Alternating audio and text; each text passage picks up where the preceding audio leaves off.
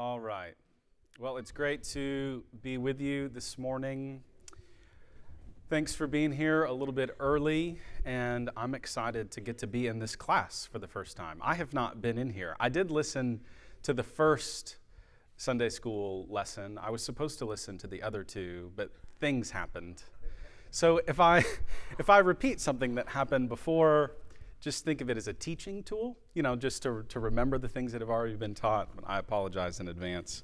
But I am excited to be here with you and to talk about the Ten Commandments. We're going to continue talking about the Ten Commandments. So today we're getting to the third commandment, but I will start with a little bit of a recap and a summary of the commandments, because we've done the first two commandments before. It should be related to that, and hopefully we'll offer shine a light from a different kind of direction to see what the commandments are and what they are for. But before that, I do know that we have been praying psalms together as we start, so I'd like to do that. If you grab your hymnal and go to page 786, I'd like to pray Psalm 8 together, which begins with a declaration of praise for the name of the Lord. And we're going to be talking about the name of the Lord a lot today as it relates to the third commandment. Well, let's pray Psalm 8 together. O Lord, our Lord, how majestic is your name in all the earth. From the lips of children and infants, you have ordained praise. When I consider your heavens, the work of your fingers, the moon and the stars which you have set in place.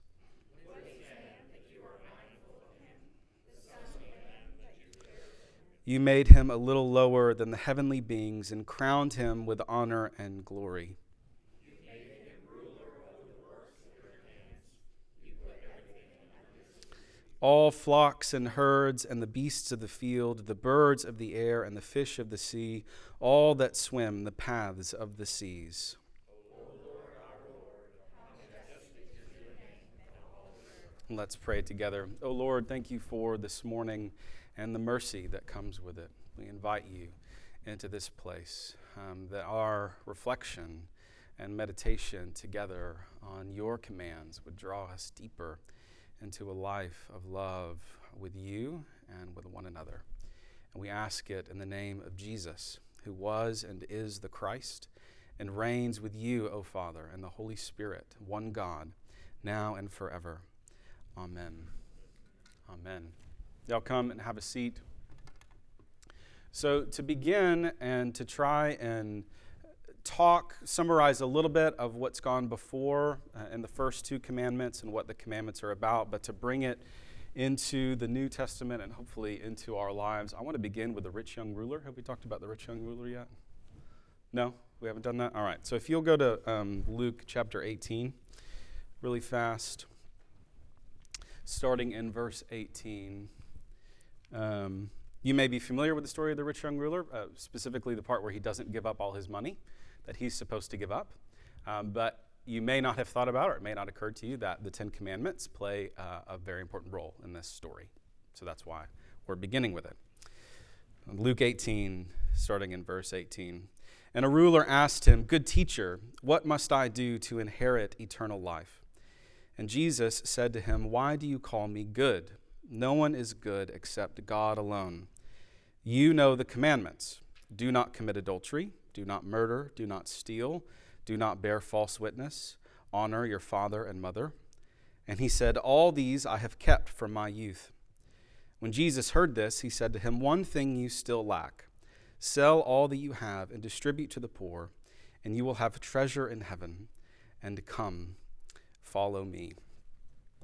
So I really like this story as it relates to the Ten Commandments, and I like it because I think it helps us to begin, as this goes down, helps us to begin to see what the commandments are and what they are for. So what's interesting about that is we know we've talked about the three uses of the law, right? That part of the Ten Commandments is to understand our sin against God, that God is righteous and we can't meet up these commandments. and part of it has to do with our civil life together and the way that we ought to conduct ourselves with one another and in worship, and then, of course, how we are to conduct our lives. But Jesus doesn't talk about any of these things when the rich young ruler says to him, well, I've kept all the commandments. Jesus doesn't say to him, oh, sir, you are totally misunderstanding what these commandments are about. You couldn't have possibly have kept all the commandments since your youth. He doesn't say that. Or he doesn't talk about what it means for this rich young ruler to be a citizen. He doesn't say, well, I mean, obviously that can't be true because look at all the stuff that's going on around us. Have you done these things for your neighbor? No. The context that Jesus puts the commandments into is following him. And I think this is really important to understand the Ten Commandments because it can be, I think this story is not unique just to one person. I think there's a real sense in which this is just part of our whole life together. That when we think of the commandments and we think about murdering and we think about lying and we think about Sabbath keeping and we think about all those sorts of things, we sort of can think to ourselves like, I'm pretty good at this. Like I do this. Like I know I have a moral compass. I have a sense of morality. I have a sense of guilt when I don't obey those laws. I work hard to try and be a good citizen. And I know what these commandments are. And there certainly are important parts of the Ten Commandments that have to do with knowing them and understanding what they mean. There are important parts of the Ten Commandments that are related to morality. There's a reason why we call it the moral law. But to only or fundamentally understand the commandments in that way, I think, is a reduction. That ultimately the Ten Commandments are a call from God to come and follow him, to live a life with and for God. And that is the context of the Ten Commandments, that we belong, that God is our God and we are his people, and he has called us into a life of holiness with him. And there are a lot of ways upon which to do that. But the shape that that life takes is going to be grounded in the person of God himself. And so that is part of the reason how we can begin to summarize the commandments in terms of love. Because love is indicative of that relationship, and it is indicative of a life that we live together, which means that, basically, the purpose of the Ten Commandments is discipleship, fundamentally. It is about learning how to live with and for God, and to do so together as a people. And that, of course, includes our life together. It includes a certain kind of goodness. But it is not fundamentally about goodness as much as it is about holiness. And this can become complicated in some ways. Jesus shows us that, of course, that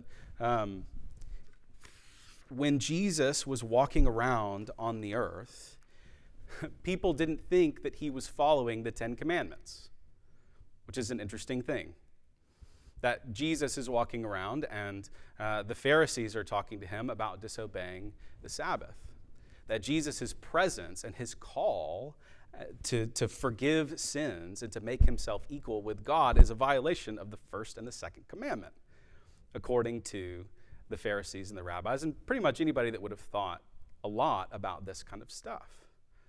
And we understand this too, while we know that many of you, none of us here are murderers, that murder can become kind of a complicated thing once we start talking about war or once we start talking about self-defense.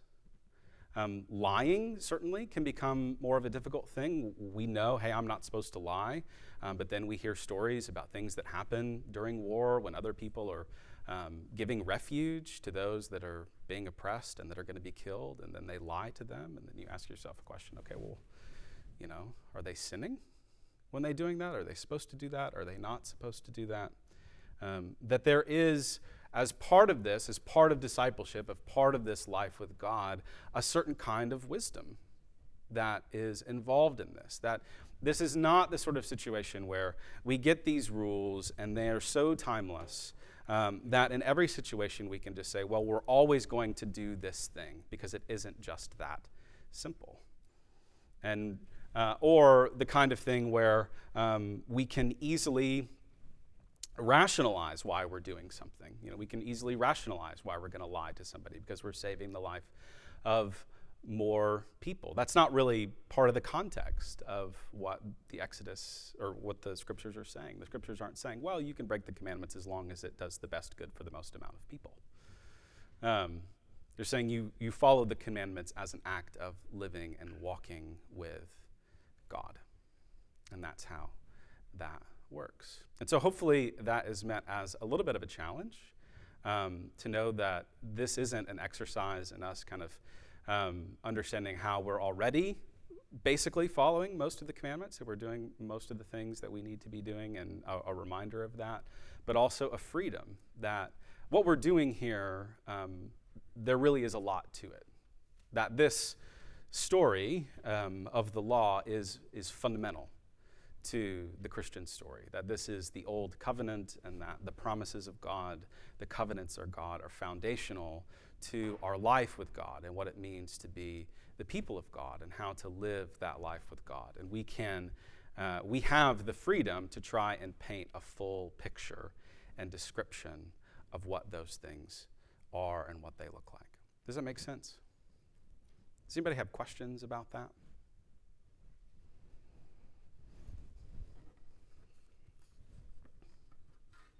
All right, well, let's turn now to the third commandment. It's at the top of your sheet here.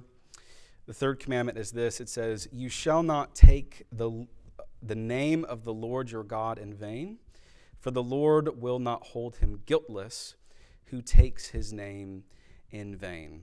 And this is the same in the Exodus account, in Exodus 20, as it is in the account in Deuteronomy 5. And you'll notice here in the third commandment that there is a sanction, that this is different than certainly the second part of the Ten Commandments, where it's just thou shalt not murder, thou shalt not commit adultery. That it says, you shall not take the Lord your name in vain, for the Lord will not hold him guiltless who takes his name in vain. And we're not actually going to talk a ton about this sanction, but I do want to mention it up front and show a little bit of what it does. The first thing that it does, you'll see that it repeats the heart of the commandment, taking his name in vain, or taking the Lord's name in vain. And as many of you may be familiar with, that kind of repetition is meant to stand out to you. It's meant to show that this is really important, basically, and to see that. But it also connects this commandment to the commandments that surround it, that there's more to talk about in the first and second and third and fourth commandments than just one line. And we see the third commandment as part of this whole, the Ten Commandments as a whole, but also the first, certainly connected to the first four commandments, the first three commandments. And this is seen in explicitly in this part of Deuteronomy 6, which comes right after the Ten Commandments in Deuteronomy 5. It says, stated positively, it is the Lord your God you shall fear. The first commandment, him you shall serve. The second commandment, and by his name you shall swear. The third commandment. And I know that this was mentioned, that this was on a previous sheet, a quote from John Frame talking about how all these commandments are related to worship. But I want also to see how that relation isn't just linear, that they're separate from one another, even though they're part of the same category, but actually that they inform each other, that they're complementary of one another, that they have a reciprocal relationship with each other, and we'll see a little bit of that this morning. There is in this commandment some questions about translation, so anybody that really wanted to do some Hebrew this morning, it's your lucky day. We're going to do some a little bit. So there is discussion.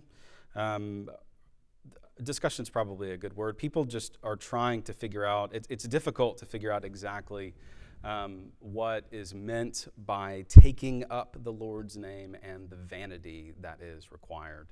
And specifically that to take, this Hebrew word nasah, does not primarily mean to speak necessarily. It means to carry or to bear. It's the same word that we use when we're talking about bearing sins, that the scapegoat, that the sacrifices are bearing the sins of the world, or taking them up. And so you'll see more broadly that other translations, the NIV and the New Living and the NRSV, is a translation that comes from kind of the same family as the ESV, so the same principles are being used in that translation. But even in the Message are translate this as use, of using the name in a specific kind of way. And what I want to be able for you to see is that it isn't just limited to speech. So that this commandment, as far as I understand it, is mostly associated with swearing, or like bathroom humor, or oh my God, or something like that, that's the kind of thing that this refers to. And it does refer to that in an important way, but that speech is a part of our life in an important way. That we are making actions when we are speaking, that our speaking is related to blessings and promises and curses and things that we do towards one another, that becomes part of our whole life. And so there's a real sense in which the third commandment is about using the name of God in a specific way. And we saw this with the Ark of the Covenant, that when people try to take God and commodify him and use him for their own advantages, or use him to over and against other people, that God doesn't like that. That's not something that God's name is for. And it is a thing that people use God's name for all the time. But you may not do so explicitly. It doesn't necessarily have to do with propositions. You don't just have to lie about it. And this is the second part, that to use the Lord's name in vain, lashav, is not just to do so falsely, but also uselessly or frivolously, without regard or purpose or worth. So this word of vanity is not the same word that gets translated in Ecclesiastes, vanity of vanities, but they are synonymous, roughly synonymous with one another. There's a different thing being evoked in Ecclesiastes, but that sense of worthlessness or emptiness that may be a part of that whole thing, because the smoke just goes away, is part of using the Lord's name in vain, which means that you don't just use the Lord's name in vain by lying about God or being deceptive in a propositional way. You can say true things. You can say, God wants to bless you, but then use it in the context and say, God wants to bless you, so give your money to the church in this way. And that would be taking the Lord's name in vain in a certain kind of way. That's part of what we might accuse or question in something like the prosperity gospel, that it is using the name of God in a way that God's name ought not to be used, that it's commodifying in a specific way, but that there are ways in which the name of God is and are supposed to be used. In fact, the giving of the name of God in the scriptural story is really, really, really important. It's really important in the Exodus, but as we see in Psalm 8, it's really important to our life with God, and that the name of God, the use of the name of God, is part of our worship and our adoration in a really important way. The other thing it can mean is to give credit to someone else that is not God. So presumably we could give that to ourselves.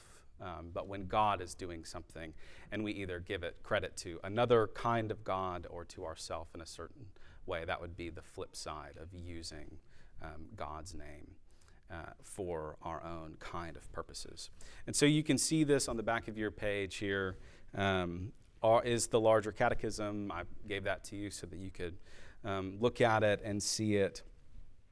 But you can see in the sins that are forbidden in the third commandment, not the not using of God's name as is required, the abuse of it in an ignorant, vain, irreverent, profane, superstitious, or wicked mentioning, or otherwise using his titles, attributes, ordinances, or works by blasphemy, perjury, all sinful cursings, oaths, vows, and Lot's violation of our oaths and vows, if lawful and fulfilling them, if of things unlawful, murmuring and quarreling at, yada, yada, yada, yada.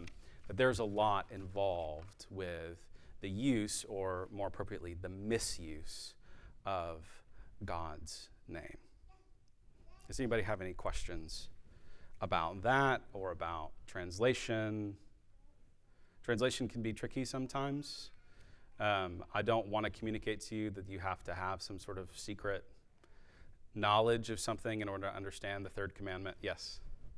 I was just going to say, it doesn't change how we're defining it here, but I thought it was a really helpful framing when we were looking into Hebrew and the Jewish perspective on the commandment and how they talk about God's reputation, like his name is his reputation, because I think it puts an onus on us as believers. The people who can proclaim God, are the people who invoke him.